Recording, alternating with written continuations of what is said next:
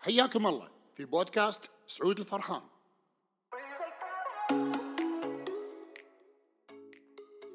مرحبا ويعطيكم العافية وين ما كنتوا، سواء كان صباح الخير أو مساء الخير وين ما كنتوا بالعالم كله. أبي أتكلم معاكم في هذا البودكاست وهو عن كيف نجسد أهدافنا. كلنا ندري أن الهدف مو بس الهدف، أي شيء بالكون، أي شيء بالعالم. هناك قاعدة فيزيائية تقول لنا أن قبل تجسد أي موضوع خارجنا لابد أن تسبق فكرة حدوثه داخلنا. معناته الميكروفون اللي قاعد أسجل من خلال صوتي، الكمبيوتر اللي أمامي، التليفون أو الجهاز مهما كان قاعد تسمعون في صوتي، هذا كان فكرة في عقل شخص أو مجموعة أشخاص. فالقانون يقول لنا قبل أن تجسد أي شيء خارجنا، بمعناته نشوفه في العالم المادي، لابد أن نتجسد بالكامل بخيال الشخص. فقبل حدوث الأمر بشكل مادي أمامنا لابد أن تسبق فكرة حدوثه، تجسده بالكامل كفكرة قبل أن ينولج أو يوجد في العالم كموضوع مادي.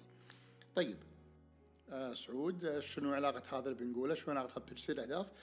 أبي أتكلم عن شخص ينقال نيفل غودارد. نيفل غودارد هو إنجليزي، عاش انولد في جزيرة باربادوس، وخلال مراهقته هاجر من باربادوس إلى أمريكا، ونولد سنة ألف وتسعمائة وخمسة وتوفى سنة ألف وتسعمائة واثنين وسبعين. هو معلم، كاتب، فيلسوف، محاضر، درس الروحانيات، تأثر بشخص كل اللي عرفه عنه على حسب ما أنا بحثت عنه، تأثر بشخص اسمه عبدالله. عبدالله أعتقد إذا ماني غلطان تعرف عليه في ليبيا، وهو شخص روحاني. أنا ماني ماني متأكد إذا كان في ليبيا أو لا، لكنه تعرف على شخص عربي اسمه عبدالله. درس عنده الروحانيات يسمونها الإيزوتيريك ساينسز. وليش أنا يهمني؟ لأن نيفل غودارد هو من أوائل الناس اللي من العشرينات، مو أول شخص تكلم عن قانون الجذب، لكن من أوائل الناس اللي تكلم عن قانون الجذب، ومن أوائل الناس اللي تكلموا أن الخيال يخلق الواقع المادي اللي احنا فيه. ذكر أنه كان يروح لناس في مستشفيات كانوا مصابين في أمراض القلب، اللي عنده التضخم بالقلب أو أو يقال أنه كان في ثقوب بالقلب عند كبار السن. وكان يقول لهم كان يقول لهم أن اللي أبيكم تسوونه أن أنتم تتخيلون أن أنتم طبتوا وخلصتوا، ويعيشون هذه الذكرى كل يوم، يلقنون عقلهم أنهم طابوا وخلصوا. وخلال أيام معدودة كانوا تشافهم بالكامل. وكون للأمانة أسلوب نيفل غودارد مجرب، وأنا من الأشخاص اللي أؤمن جدا فيه في هو شخصيا وفي أسلوبه، فأبي أشارككم الأسلوب اللي هو قاعد يتكلم عنه. لو تشوفون كل محاضراته في اليوتيوب أو كتبه كتبه كونها طاف عليها أكثر من خمسين سنة، فهي موجودة، يعني ما لها حقوق كتابة أو أو طباعة، ممكن تنزلونها بالإنترنت من أي مكان. لها محاضرات كلها مسجلة مجانا من أي مكان، سواء باليوتيوب أو الفيميو أو أو غيره، بس كتبوا نيفل غودارد وراح يطلع لكم هذا كله. أبي أشارككم الأسلوب اللي هو خلينا نقول محور عمله بالكامل، محور عمله بالكامل وراح أقول لكم شنو هو الأسلوب والتفسير النفسي والعقلي اللي ما يحدث نتيجة تطبيق هذا الأسلوب. نيفل غودارد كان يقول بالضبط: تخيل اللي أنت تبي يحدث في حياتك، تبي يحصل في حياتك، تخيله تحقق وانتهى. يعني مثلا إذا أنت تبي وظيفة، لا تتخيل أنك أنت قاعد تسعى للوظيفة، وإنما تخيل يوميا يوميا خمسة عشر دقيقة، عشرين دقيقة، كل ما طولت كل ما أفضل. يوميا عيش أنك أنت حصلت الوظيفة وانتهى. مثلا إذا أنت تبي الوظيفة، تخيل أنك أنت حصلت الوظيفة من يومين ثلاثة أربعة وأنت حاليا بالوظيفة. هذا الخطوة الأولى. مثلا تبي سيارة، تخيل أنك أنت امتلكتها والآن السيارة صافطة بكراج بيتكم. تبي مبلغ من المال، تخيل المبلغ موجود في حسابك ومنتهي وأنت مستمتع في وجوده. هذا الخطوة الأولى. بعدين يقولون الخطوة الثانية: انتبه للشعور اللي أنت تشعر فيه وفخمه. مثلا أنت قاعد تستانس، فرحان لوجود هذه هذا المبلغ، أو أنك أنت حصلت هذه الوظيفة وما إلى ذلك. تخيل أنك أنت الشعور هو عندك وحاليا أنت قاعد تشعر فيه، أنت قاعد تشعر فيه وفخم الشعور. بمعنى إذا أنت مثلا حصلت وظيفة أحلامك، في خيالك أنك حصلت وظيفة أحلامك، تخيل ما مدى المتعة تشعر فيها وأنت بالدوام، وأنت مع فريق عمل رائع، وأنت فرحان في المنصب اللي حصلته، يمكن يكون دبل الراتب اللي أنت تبيه. إذا أنت كنت مريضة تبي تتشافى، دائما تخيل أنك أنت شافيت، وأنك أنت مستمتع بالشفاء اللي تم وانتهى وحدث وخلص.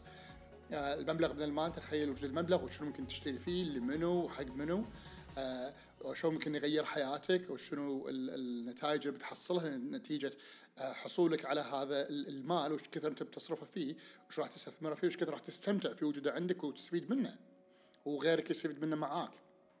فاللي هو يقوله هذه الخطوتين باختصار الموضوع وايد بسيط لكنه فعال.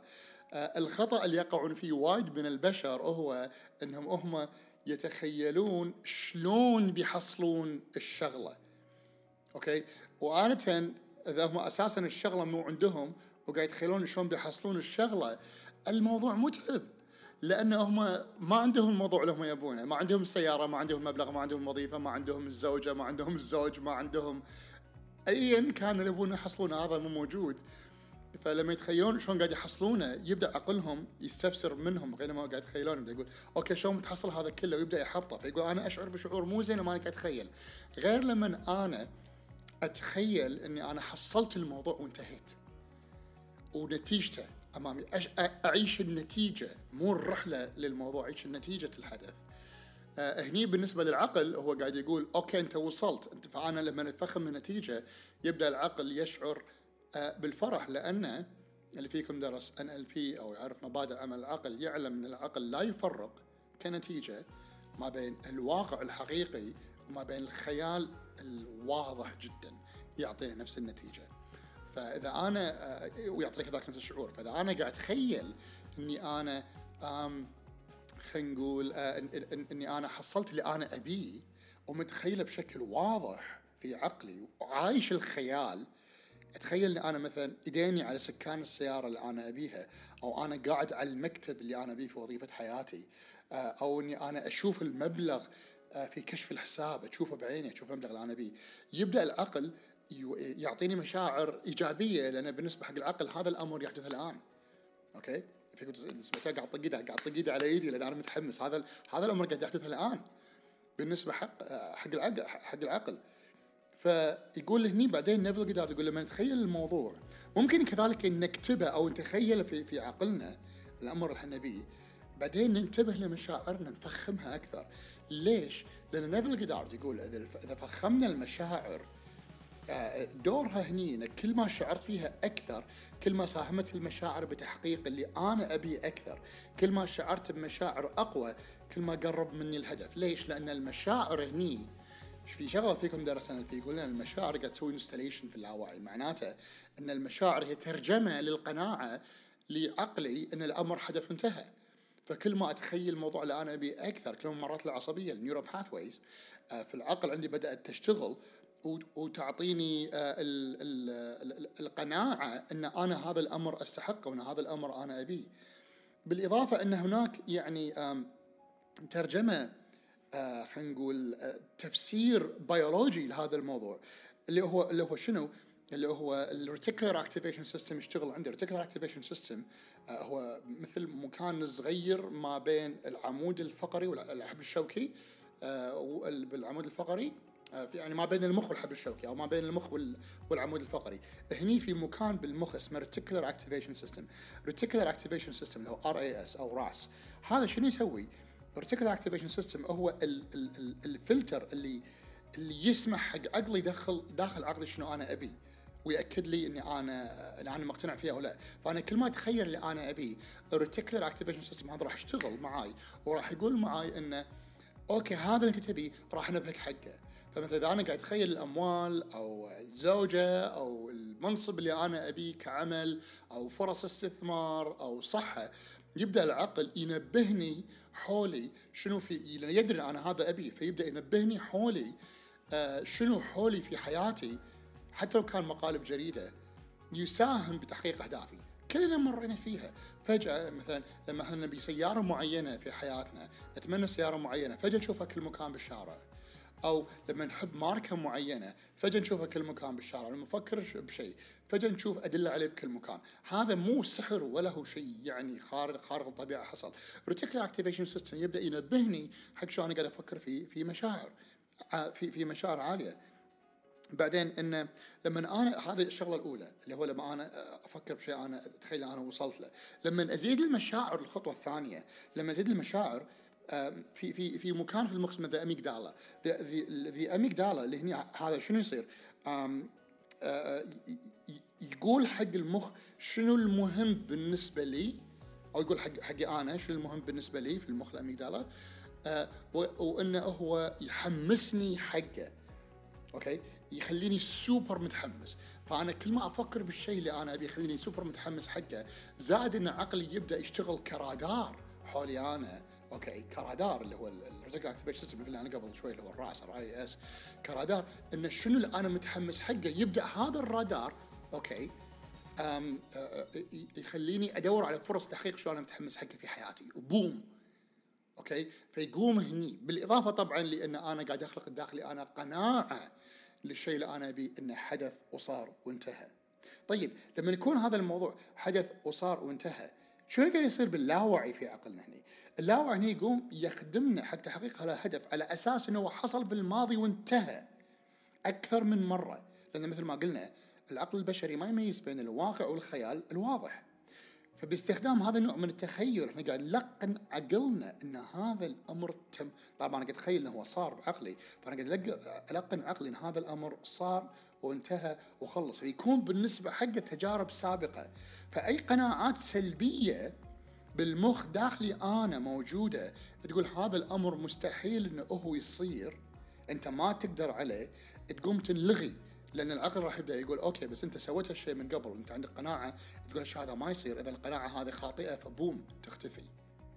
يصير فجأة الموضوع إنه ما هو قناعة تمنعه، لأنه هو أوريدي صار وحصل في في اللاوعي. أوكي، ويستبدلها بأن الأمر ممكن لأنه حدث بالنسبة حقه بالسابق. فهني بهالطريقة هذه نزرع بذرة بلاوعينا أنه يساعدنا على تحقيق هذا الهدف وهذا المأرب بالذات، فيلغي من اللاوعي عدم إمكانية حصوله ويستبدلها أنه أمر صار. واو، تكنيك نيفل غودارد، هذا التيربو بوستر اللي نحطه داخل عقلنا أنه يشغل لنا قانون الجذب. أوكي، فهني ينجذب لنا على مستوى نفسي وعقلي، كذلك على المستوى الكوني. أنا ماني واثق بالضبط إن شاء الله المستوى الكوني، لكن على مستوى عقلي ونفسي هذا الموضوع راح يبدأ يشتغل معانا بحيث إنه يغير حياتنا إذا إحنا استخدمنا التكنولوجيا موجودة في عقلنا أساساً خلقنا فيها لأمر لصالحنا بطريقة إحنا نستقصدها. من الناس اللي يؤمنون في نيفل غودارد وايد، أنا سويت سيرش صغير على جوجل اكتشفت إن وايد فنانين يؤمنون بنيفل غودارد، ورياضيين يؤمنون فيه كذلك. مايكل جوردن يؤمن فيه يؤمن في نيفل غودارد والأسلوب التعالي ملوته. في في فنان اللي هو مال البيتلز بول مكارتني يؤمن فيه كذلك. في الفنانة اللي تعرفونها اللي هي مادونا تؤمن فيه. ألفيس بريسلي كان يؤمن فيه. وايد أشخاص من أكثر الناس اللي سووا قوله يعني مايك وايدنر، جيم رون، كريس وايدنر، دينيس ويتلي، جو فيتالي، هالكتاب والعظماء الكبار كلهم سوقوا حق أفكاره وطريقته. فأنا كنت بشارككم هذا الموضوع أني يعني أنا استخدمه في حياتي، وأنت ساعات أعترف أحيانا أنسى، ولكن لما نرجع استخدم الطريقة هذه ما أبالغ آخر مرة حسبت كانت خلال أربعة أيام لقيت اللي أنا أبيه و... وبطريقة مفاجئة جدا. فسأبي كده بشارككم الطريقة هذه في هذا البودكاست، وأتمنى أن أنتوا يضيف لكم ويفيدكم. وشاركوني النتائج، طبقوا هذه الخطوتين الحلوين، شاركوني النتائج معاهم وأبي أسمع منكم، وأتمنى أكون قدرت أن أضيف لكم. ويعطيكم العافية، وأتمنى لكم الخير والتوفيق من كل قلبي. عساكم على القوة. شكرا لاستماعكم، الله يحفظكم. Take